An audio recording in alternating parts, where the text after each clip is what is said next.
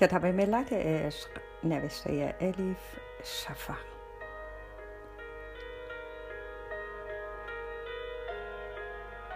ترجمه ارسلان فسیحی. چاپ سیوم انتشارات قوقنوس. خانش توسط هوریه کوکلانی.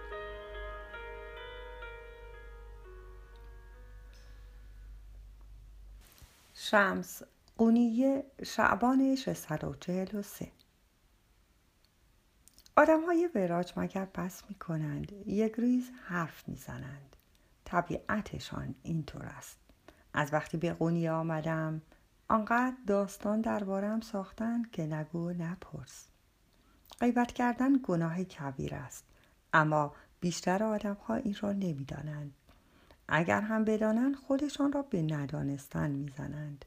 حالا که خدا غیبت کردن را به خوردن گوشت برادر مرده تشبیه می کند. توصیفی دهشت انگیزتر از این مگر ممکن است اما باز هم کفایت نمی کند.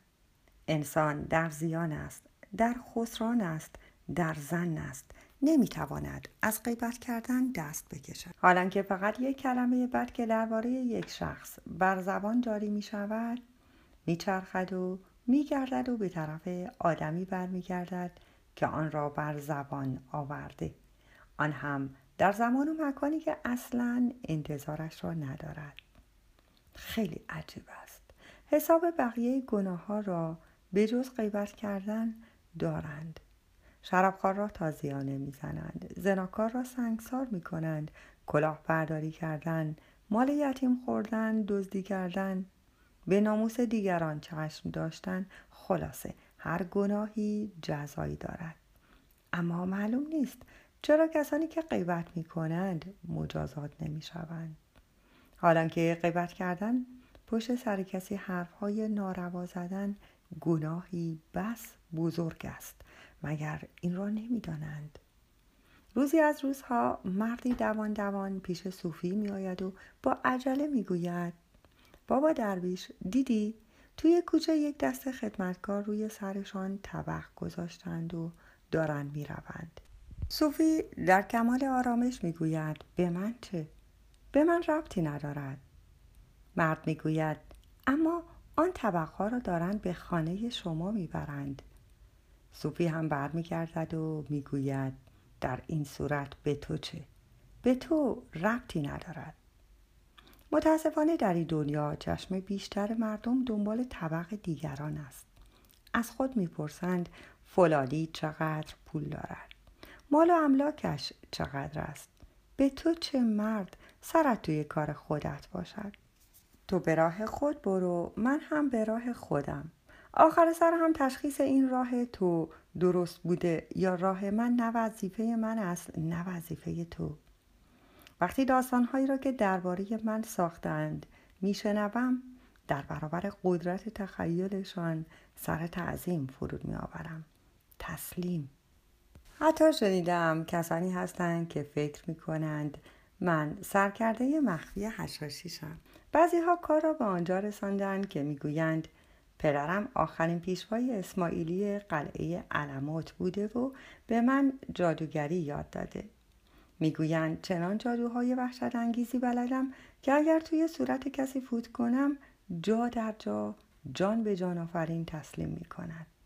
مولوی را هم به کمک جادو به خودم وابسته کردم.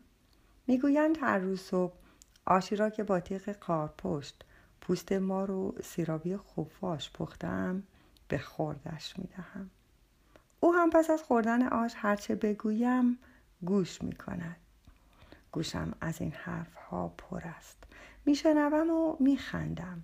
چه کار دیگری از دستم برمی آید؟ طوفان و موج برای صوفی ضرری ندارد مگر برای مرغابی مهم است که سیل همه جا را بگیرد. اما اطرافیانم نگرانند به خصوص سلطان ولد میپسندمش خیلی جوان مرد است مطمئنم روزی می‌رسد دست راست پدرش می‌شود کیمیا هم هست. آه کیمیای دوست داشتنی. می‌دانم نگرانم است. اما فکر کنم بیش از همه به مولوی صدمه می‌خورد.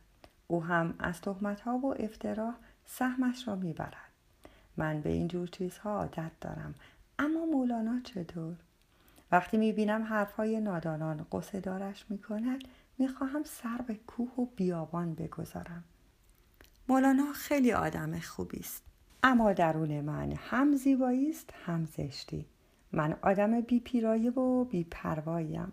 برای همین راحتتر می‌توانم زشتی دیگران را تاب بیاورم. مولانا نور صافی است عالم ارجمندی مثل او چطور تا به حرفهای جاهلان را بیاورد؟ بیهوده نیست که حضرت پیغمبر صلوات الله علیه فرموده است. در این دنیا به حال سه نفر دل بسوزانید. شخصیت عالی مقامی که مقامش را از دست داده ثروتمندی که ثروتش را از دست داده و دانشمندی که بازیچه دست نادانان شده. با این حال می‌دانم که این تهمت ها و افتراها در دراز مدت به نفع مولاناست آماج شایه ها و بدگویی ها شدن اگر جان انسان را بسوزاند و بر نفسش سنگینی کند در اصل مانند هیزم آتش سبب می شود زودتر پخته شود. مولانا در طول عمرش جز حرمت و احترام ندیده. عالم و فقیه و زاهد بوده. نمی‌داند آدم چه حالی می شود وقتی دیگران درکش نمی کنند تحقیرش می کنند و مدام از او انتقاد می کنند هیچگاه رانده نشده.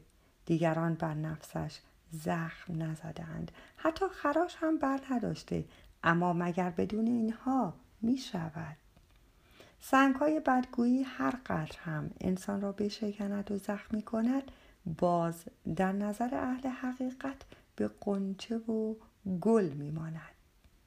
قاعده سیوم صوفی حقیقی آن است که اگر دیگران سرزنشش کنند عیبش بجویند. بعدش بگویند حتی به او افترا ببندند. دهانش را بسته نگه دارد و درباره کسی حتی یک کلمه حرف ناشایست نزند. صوفی عیب را نمی بیند عیب را می پوشاند